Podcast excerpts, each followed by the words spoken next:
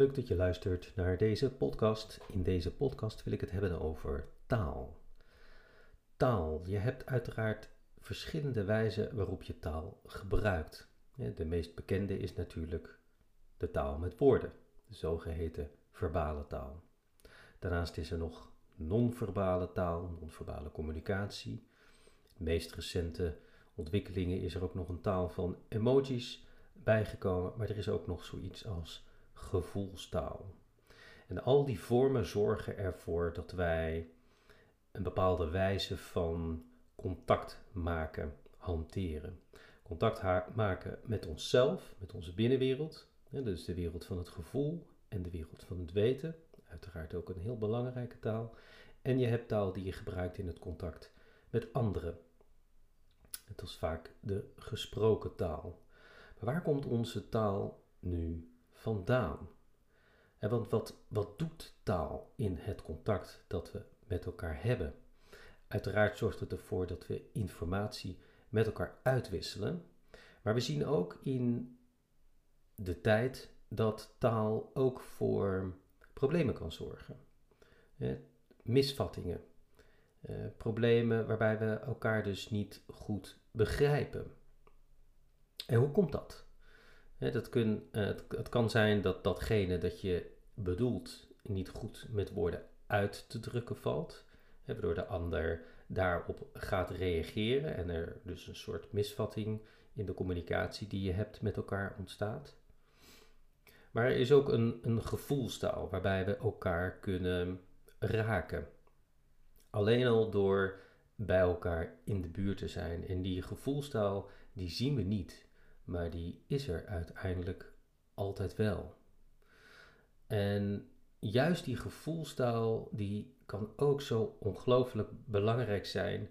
Niet alleen als beschermingsmiddel naar jezelf toe, maar ook wanneer je in contact treedt met andere mensen, om dat vanuit een zuivere, transparante intentie te doen. En hoe leuk is het dat je jezelf daarin kunt sturen? Want wanneer jij in contact treedt met andere mensen, bijvoorbeeld je gaat ergens naartoe, uh, naar een feestje of uh, misschien iets dat werkgerelateerd is, maakt niet, niet, niet zo heel veel uit. Um, en wat je wil voorkomen is dat je daar als het ware um, onrustig instapt of dat je leegloopt. Zeker hooggevoelige, gevoelige mensen, die lopen leeg wanneer ze in contact zijn met andere mensen.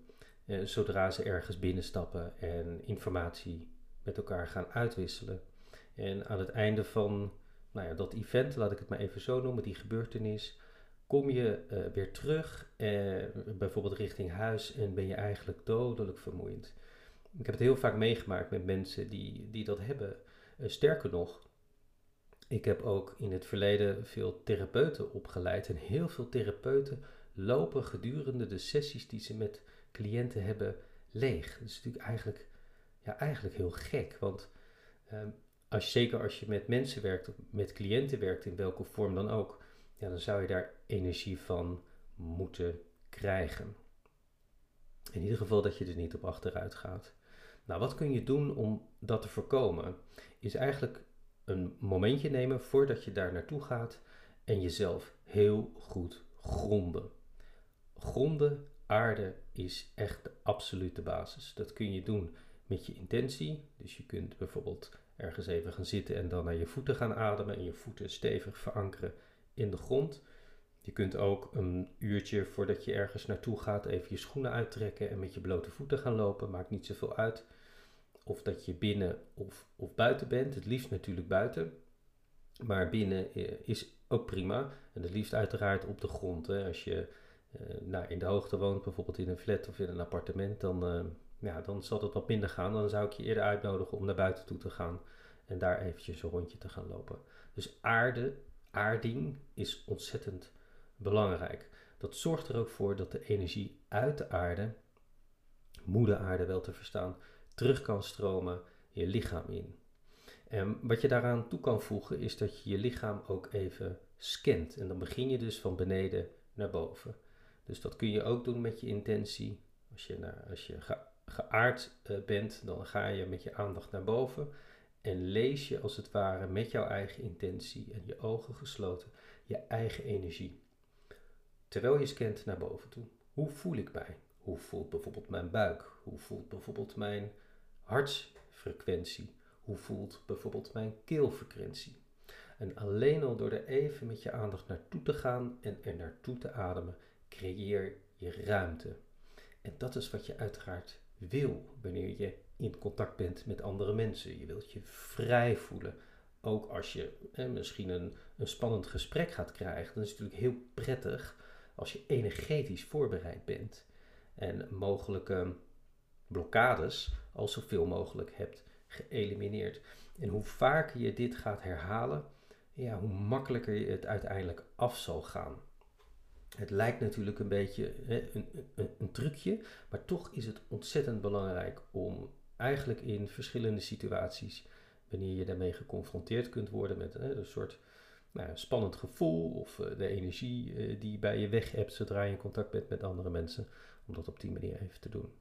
Nou, zodra je bij je kruin bent aangekomen tijdens dat scannen, dan uh, ga je daar een klein beetje boven zitten en dan sluit je als het ware je eigen veld. En je kunt ook inbeelden dat je een energetische jas aan hebt waar je fysieke lichaam helemaal in is omhuld. En aan de bovenkant van de kruin zit dan als het ware de opening en die maak je dan dicht. Nou, als je dat gedaan hebt en je gaat dan naar dat event toe, dan kun je tussentijds, dus wanneer je daar aanwezig bent, kun je ook je voeten uh, ook nog even goed uh, in de aarde stoppen als het ware met jouw intentie. En dat helpt je door, nou ja, door, door het uitwisselen zeg maar, met, met, met andere mensen, het uitwisselen van energie, het uitwisselen van taal, helpt het je om nou, met je beide beentjes zeg maar, op, uh, op de grond te blijven. Dus ziet als uitnodiging om, om, dat, om dat te proberen, om dat te gaan doen. We hebben het over taal. Dus we hebben de, de gevoelstaal en we hebben de taal waarmee wij onszelf uiten. En wat vaak gebeurt is, zeker in het contact met andere mensen, is dat we iets voelen, maar dat we dat vervolgens niet gaan uiten. We slikken soms ook, we slikken de woorden als het ware in. En ja, dan ontstaat er ook een, een energetische uh, blokkade, want je gevoelstaal die wil vrij kunnen stromen. Vrij in de expressie kunnen stromen. En ook omdat onze taal met woorden vrij afgebakend is, ehm, is het soms ook heel lastig om ons gevoel precies te uiten. En ja, zeker in het Nederlands. In het Nederlands hebben we gewoon minder woorden ook dan bijvoorbeeld in het, in het Engels. Volgens mij heb je in het Engels wel iets van 750.000 woorden en in het Nederlands iets van 85 of 90.000 om de nabij uh, woorden. Dus je hebt veel minder um, manieren, woorden dus, om jezelf uh, te uiten. En toch is het van belang wanneer je iets voelt, om eigenlijk altijd en zoveel mogelijk in het moment zelf dat je iets voelt, te gaan uiten. En soms kun je achteraf prima er nog eventjes op terugkomen, want het is ook wel belangrijk dat we niet te veel oordeel in, in onze taal hebben. En soms is het goed om eventjes na te denken over de juiste woorden. Zeker als je in het contact met iemand anders geraakt wordt. Nou, dan kan het prettig zijn om als het ware even te kouwen op, op datgene uh, waarop je geraakt wordt. En dat even bij jezelf te houden en dat vervolgens te gaan uiten. Maar altijd zal er een, ja, een moment gekozen mogen worden om jezelf te gaan uiten, in welke vorm dan ook. Want vrije expressie, en wat ik daarmee wil zeggen is vrij vanuit je gevoel kunnen spreken, is ongelooflijk belangrijk. Want vrije expressie is een vorm van creativiteit. En creativiteit kent natuurlijk ontzettend veel vormen. Wanneer wij onszelf creatief gaan beperken, hè, door iets niet te doen, ja, beperken we niet alleen dus onze vrije expressie, maar ook onze nadrukkelijke creativiteit. En creativiteit uh, vormt ook echt wel een zeer belangrijke basis om bewustzijnsgroei te realiseren. dingen uitproberen, buiten de geëikte paden kunnen, leren kijken. In het oordeel, en zeker vinden we dat in onze taal uh, terug, ja, vindt er eigenlijk een soort blokkade direct plaats. Een soort afgebakende werkelijkheid. Een oordeel van poef, nou, zo is het. En uh, nou, take it or leave it. En daarmee beperken we onszelf enorm. En ik weet niet hoe jij dat ervaart, maar je, je kunt het natuurlijk ook in het contact met andere mensen meemaken. Hè? Dat, dat iemand anders, dus jouw gesprekspartner, een enorm oordeel heeft op iets. Misschien wel op iets dat jij doet of iets dat jij zegt. En toch mag je daarin liefdevol. Liefdevol is iets anders dan lief zijn. Liefdevol is op basis van gelijkwaardigheid. En lief kun je jezelf een beetje ondergeschikt maken, maar liefdevol kun je dingen teruggeven als een spiegel. En dat is eigenlijk ook wat, wat ik ook in het contact met, met andere mensen doe en ook zelfs met cliënten, de vele mensen die ik heb mogen begeleiden in hun eigen ontwikkeling, is dat ik ze liefdevol een spiegel voorhoud, zonder oordeel. En daarbij laat ik ook de uitkomst van datgene dat ik voorhoud, laat ik los. De uitkomst, eh, dat bepalen ze uiteindelijk voor een grotendeel zelf. Je kunt inzicht geven in mijn geval, maar het is aan de ander, in dit geval mijn cliënt, hoe ze dat oppakken. Maar zo werkt dat ook in het contact eigenlijk met, met iedereen. Je hebt je, je, je inner circle, de mensen die dichtbij je staan, je, eh, misschien je liefdespartner of je kinderen, je vader, je moeder, echt je familie en zeg maar uh, nou, vrienden die, die, die dichtbij staan en, eh, en je hebt allerlei cirkels zeg maar daaromheen. En wat ook wel leuk is, is om te kijken hoe communiceer je met die verschillende cirkels. Dus je hebt, laten we dat maar even de inner circle noemen, de mensen die heel dichtbij staan. Hoe voel je je bij die mensen? En op welke wijze communiceer je met hen? Je hebt die cirkel daaromheen, dat zijn de mensen misschien die je af en toe eens ziet, of misschien bepaalde collega's, hè, mensen die iets minder dicht bij je staan. En je hebt uh, de derde cirkel, dat zijn de zogeheten passanten. Uh, nou, die, die kom je ook af en toe tegen, maar kun je af en toe misschien een praatje mee maken, maar that's it. En je hebt dan zeg maar nog nou ja, de buitenwereld, mensen die, je, uh, nou, die je tegenkomt hè, in het leven. Het is leuk om daar eens naar te kijken of jij eh, voor jezelf op een andere manier communiceert met die verschillende cirkels. Ik heb dat toen ik ehm, in mijn eigen ontwikkeling, zeg maar, hè, bewustzijnsontwikkeling, ontwikkeling als mens, mijn eigen rijpingsproces uh, als mens, ehm, heb ik daar ook naar gekeken. En ben ik ook wel tot de conclusie gekomen dat ik nou ja, met bepaalde cirkels makkelijk communiceer en met andere cirkels weer niet. En het verschilt heel erg per mens, want het zegt ook zoveel over de relatie die je met die mensen hebt. Het kan zomaar zijn dat jij bijvoorbeeld met buitenstaanders, dus de buitenste cirkel, eigenlijk heel makkelijk communiceert over van alles en nog wat. Maar dat jij met jouw inner circle misschien helemaal niet zo makkelijk communiceert over je gevoel of over dingen die je bezighouden in het leven. En dat kan natuurlijk ook prima andersom zijn. En kijk daar eens naar, want de relatie die je met andere mensen hebt, zegt zoveel over de relatie die je ook met jezelf hebt. En de wijze waarop jij je dus presenteert aan, aan andere mensen. En als jij steeds meer in jouw eigen kracht en zelfbewustzijn gaat staan. Hè, dat, en dat start ook echt met ja, die spiegel voorhouden en begrijpen ook hoe jij je navigeert in het contact met andere mensen en de taal die je daarin gebruikt. Dat, dat is wel echt een begin. En uh, door dat te doen word je steeds zelfbewuster. En kun je ook in het moment, nou, wanneer je misschien in een setting terechtkomt, um, met, met bijvoorbeeld vreemde mensen. Heel veel mensen vinden dat heel spannend. Maar kun je jezelf eigenlijk veel makkelijker nou ja, laten zien. Het wordt een soort tweede natuur. Omdat je steeds beter begrijpt hoe je eigenlijk in elkaar steekt. Als je je eigen handboek, zeg maar, je eigen handleiding eh, wil gaan begrijpen, ja, zul je hem ook een beetje moeten gaan lezen. En dat is eigenlijk de uitnodiging die ik je wil, wil meegeven. En ehm, dat is ook leuk om te doen, want je leert ook delen van jezelf zien waar je misschien nog wat minder bewust van was. En uh, ja, out of the box. Hè? Leren kijken naar jezelf op een andere manier dan dat je gewend bent. dat is ook een, uh, nou, een mooi begin om uh, nou, het magische pad zeg maar, van, van het leven te gaan, te gaan ervaren. En die nieuwsgierigheid, die moet er wel zijn. Ja, dat vormt, vormt wel de absolute basis. Ja. Dus ik heb het net over de gevoelstaal gehad. Ik heb het over, heel kort even over, hè, dus het innerlijk weten. Dus gecombineerd met de gevoelstaal, dat gaat echt over de binnenwereld. En ik heb het over de buitenwereld gehad, de taal die je gebruikt.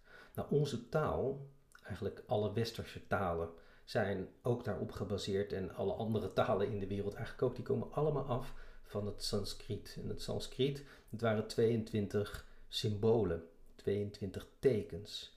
En alle taal die daarna is gekomen, is daar een afgeleide van. Dus ook onze taal, onze Nederlandse taal, is eigenlijk een verbasterde taal. En daarmee zul je mogelijk ook direct ook begrijpen waarom het zo vaak misgaat in de communicatie. Omdat we de symboliek, het oude Sanskriet, niet echt meer goed weten te benutten. De essentie van de taal missen we. Nou, hoe kunnen we dat nu pareren? Door ons gevoel, eigenlijk het, het, het oordeel, eraf te halen en het gevoel aan de taal te koppelen. Omdat je daarmee ook een soort opening creëert naar anderen toe. Ik weet nog goed toen ik ook startte met het geven van lezingen en het werken ook met wat vrij grote groepen, is dat ik altijd begon met een soort, nou, ik noem het afstemming. Ik, zorg, ik zorgde ervoor dat energetisch gezien nou, we met z'n allen als het ware even in een soort veld gingen stappen. Een veld dat een bepaalde trilling vertegenwoordigde. En als iedereen daar een onderdeel van wordt, zitten we als het ware in dezelfde frequentie. En dat deed ik op, ja, op liefdevolle wijze. dat is het veld wat ik wilde neerzetten. En als ja, mensen daar dan een onderdeel van worden, dan stappen ze dus allemaal in datzelfde liefdesveld. En ik deed dat dan met een lezing of uh, met uh, workshops, het werken met groepen. Maar je kunt dat overal doen. Je kunt dat bij familiebezoeken toepassen. Je kunt het bij verjaardagen toepassen. Je kunt het op je werk toepassen. Als je, als je het doet, hè, dan is het prettig, zeker als je met een, groep bent, dat je, het, dat je het bewust doet, zodat iedereen erin stapt. Maar je kunt het ook doen als je bijvoorbeeld in een setting zit met, nou laten we zeggen, tien mensen en vijf zijn ervan bewust dat je met die intentie iets neerzet en die andere vijf niet, dan werkt het zelfs ook. Dat hebben ze ook wetenschappelijk onderzocht vanuit ehm, de hart-brein-coherentie. Dus er waren een, een, zeg maar een kleine groep mensen eh, bij elkaar gekomen waarvan een deel ervan zich bewust was van een soort voorbereiding. Dus hart-brein-coherentie, je ging de energie van je hart verbinden met je brein.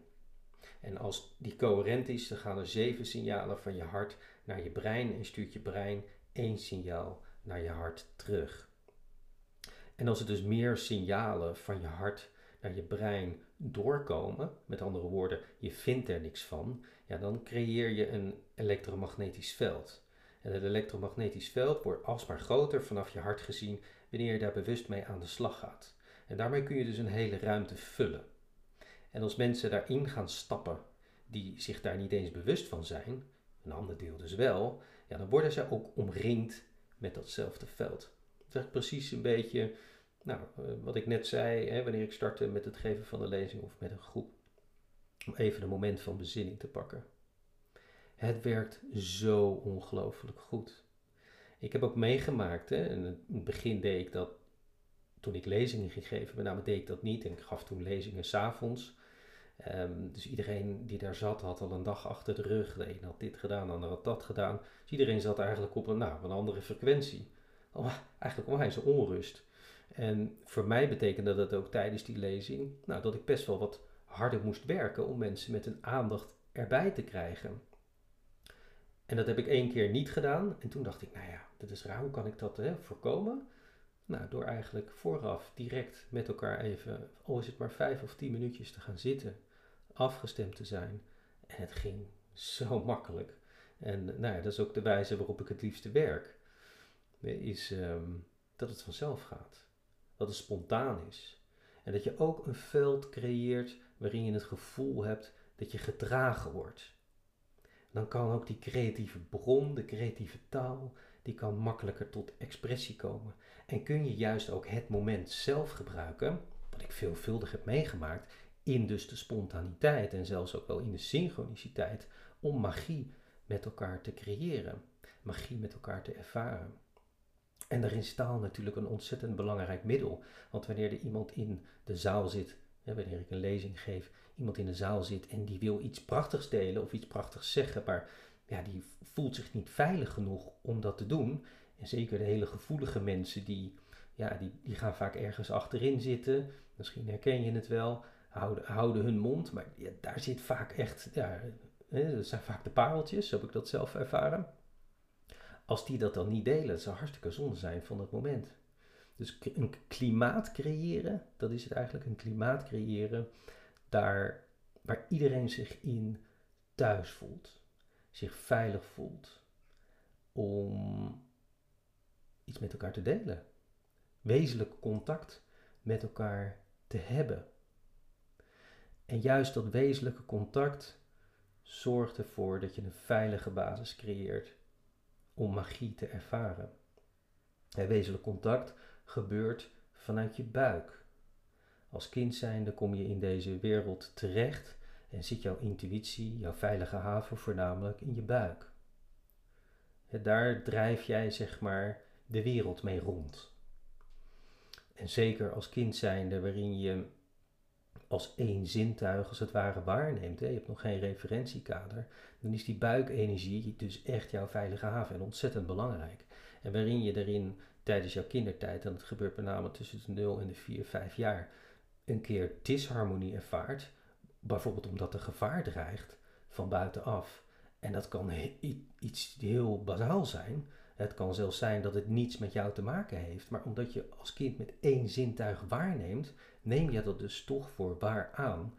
En kan je dus een disharmonie, een onveilig gevoel creëren in je buik. Waardoor je als het ware ja, verder naar boven toe gaat in je lichaam.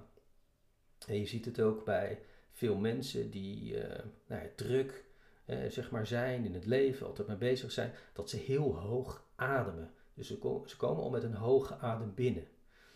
En kindjes die ademen, zeker jonge kinderen, vanuit hun buik. Dat is de meest natuurlijke manier van ademhalen. Ik heb zelf een tijdje didgeridoo gespeeld, het Australische uh, blaasinstrument. Ik speel nog steeds af en toe. Dat heeft ervoor gezorgd dat ik weer op een natuurlijke manier ging ademen. Dus ik ging weer vanuit mijn buik ademen. En mijn buik werd een soort pomp. En dat is dus de meest natuurlijke manier van ademen. In tegenwoordige tijd zie je ook al die ademsessies. En dat zorgt er ook voor dat er meer bewustwording wordt gecreëerd op de wijze waarop je niet alleen ademt, maar ook contact hebt met je lichaam. En dus ook weer dat veilige gevoel in je buik uh, kan gaan nestelen. En daar zit je veilige haven, daar zit dus ook je intuïtie. En als je wezenlijk contact hebt, ook met andere mensen, dus ook als volwassene, dan deel je die informatie via de buik. Is het veilig voor je? En als je je veilig voelt, gaat je energieveld open en ga je anders communiceren dan wanneer je je niet veilig voelt. En wanneer je je niet veilig voelt, dan kom je in die stresssituatie terecht, in die flight of fight modus. Dan ga je nou, vluchten of bevriezen, je gaat cortisol aanmaken. En dat is, ja, zorgt er eigenlijk voor dat je creativiteit volledig op slot gaat. En we willen juist die creativiteit, die willen we openzetten, zodat we als een bloem kunnen gaan groeien, als het juiste klimaat ervoor maar is gecreëerd. En zo zou het eigenlijk overal waar mensen samenkomen moeten zijn. Of het nou in de politiek is, of het nou op school is, of het nou binnen een bedrijf is, of binnen een familie is. Er mag een setting, een klimaat gecreëerd worden waar iedereen veilig is. En jij als luisteraar bent daartoe in staat om dat te creëren. Soms kun je dat niet alleen, heb je hulp van anderen nodig, maar wanneer je dat vanuit een, zuivere intentie gaat doen, ten gunste en ten dienste van iedereen die daar een onderdeel in uitmaakt, ja, dan start het met bewustwording. En als je dit niet doet, ja, dan blijf je dus in een soort spanningsveld zitten, waarbij het gevoel kan krijgen dat je als een soort pingpong of een flipperkast maar heen en weer gaat. Hè? Dat tik-tok, tik-tok, tik-tok in je gevoel. En ja, dat is niet de ideale omstandigheid, niet het meest ideale klimaat. En hoe prachtig is het als we allemaal van die kaarsjes hebben, eigenlijk, hè, die nou, een lichtje elders gaan aansteken, om waar dan ook, waar je ook bent, in welke situatie dan ook, vanuit spontaniteit, liefdevol, jouw lichtje even met een extra krachtige intentie neer te zetten, zodat je daarmee ook als een kaars de andere lichtjes, de andere mensen kan gaan aansteken. En op deze manier ja, verlichten we met elkaar niet alleen onze directe omgeving, maar verlichten we ook uh, de werkelijkheid en de wereld. Want wat mij betreft zitten we echt in een nieuwe fase, zijn we onderweg naar een nieuw tijdperk, waarbij dit op alle mogelijke manieren nodig is. En als dat krachtveld zo groot is en zo krachtig is, dan gaat het als een olievlek en gaat het vooral ook vanzelf, zonder strijd. Een strijd is, ja, is zo onnodig. Dat geldt ook voor jouzelf als je een, een innerlijke strijd ervaart tussen tussen je gevoelsleven, misschien wel je binnenwereld en je buitenwereld. Ga dan eens wat vaker in verbinding met je binnenwereld. Leer weer hoe het is om stil te zijn. Leer weer hoe het is om te voelen. Leer hoe het is om even niet afgeleid te zijn. Om even niets te doen. Om even te zakken. In je buik, in je lichaam. Eens even te voelen. Alleen maar te voelen. En stop dan ook, hè, en dat bedoel ik ook echt liefdevol, met analyseren. Heb er geen gedachten over. Vind er niets van. Voelen gaat soms alleen maar over voelen. In mijn eigen eh, ontwikkeling, en ik ben al wat jaartjes bezig, al dik twee decennia denk ik wel op dagelijks niveau, dat ik mijn binnenwereld aan het verkennen ben. En daarin natuurlijk ook echt wel mijn ontwikkeling heb meegemaakt. In fases, zeker. Maar ja, maak gebruik, zou ik eigenlijk willen zeggen, ook van de ervaring die ik heb. Om de tips die ik je meegeef op eigen manier toe te passen. En af en toe eens even de tijd te pakken en even niets te doen. Alleen maar te voelen, je handen op je buik te leggen en even te voelen. Wat voel ik? Wat mag er zijn? Wat mag, wat mag er naar boven komen? die gevoelswereld kun je ook wel beschrijven als water. En we hebben allemaal onze ervaringen die ervoor kunnen zorgen dat dat water even vertroebeld raakt. Of ik beschrijf het ook wel eens metaforisch dat je ervaring in het leven hebt, die kun je zien als een bal. En die bal die duw je zeg maar met druk onder water in jouw emotionele veld. En door altijd maar bezig te zijn en druk programma's af te draaien als het ware, mentale programma's of uh, fysieke programma's, alleen maar sporten, wat dan ook. Ja, dan blijft die bal altijd maar onder water. En wanneer je een ander klimaat gaat creëren, omstandigheden gaat creëren, waarbij dat water weer even de aandacht krijgt, ja, dan kunnen die ballen, die imprints, die ergens voor staan, die kunnen plop, plop, plop, plop, plop naar boven komen. Ik heb dat ook ervaren, aan de lopende band. En dat kan alleen maar wanneer er ruimte en tijd voor gemaakt wordt. He, quality time. Dus als je het zo druk hebt, jij bent de enige die dat kan veranderen door het even wat minder druk te hebben. Sommige dingen ook niet even tussen de bedrijven door te doen. Even een yogalesje, even een meditatietje of even dit of even een podcastje. Ja, het mag ook wel op een ja, makkelijke manier, ook dat mag moeiteloos, in je leven gaan integreren. voor de een gaat dat misschien wat makkelijker dan voor de ander, maar maak, maak gebruik van de momenten die je wel hebt.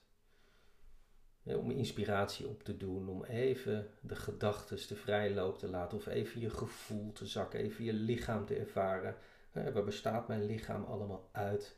Zorg ik goed voor mijn lichaam? Welke behoeftes heeft mijn lichaam? En wat mag er vanuit het gevoel ontstaan? Ook dat is een taal. Een prachtige taal. En als je die gevoelstaal steeds beter gaat voelen, dan komt er op een gegeven moment ook een moment dat je het steeds beter gaat begrijpen. Maar dat komt vanzelf. Leer eerst maar eens om alleen te voelen zonder oordeel. Zonder iets te moeten en zonder iets te willen. En de kracht zit daarin in de stilte. De absolute stilte. Dus ik wens je magische, stille momenten toe. Dankjewel voor het luisteren naar deze podcast.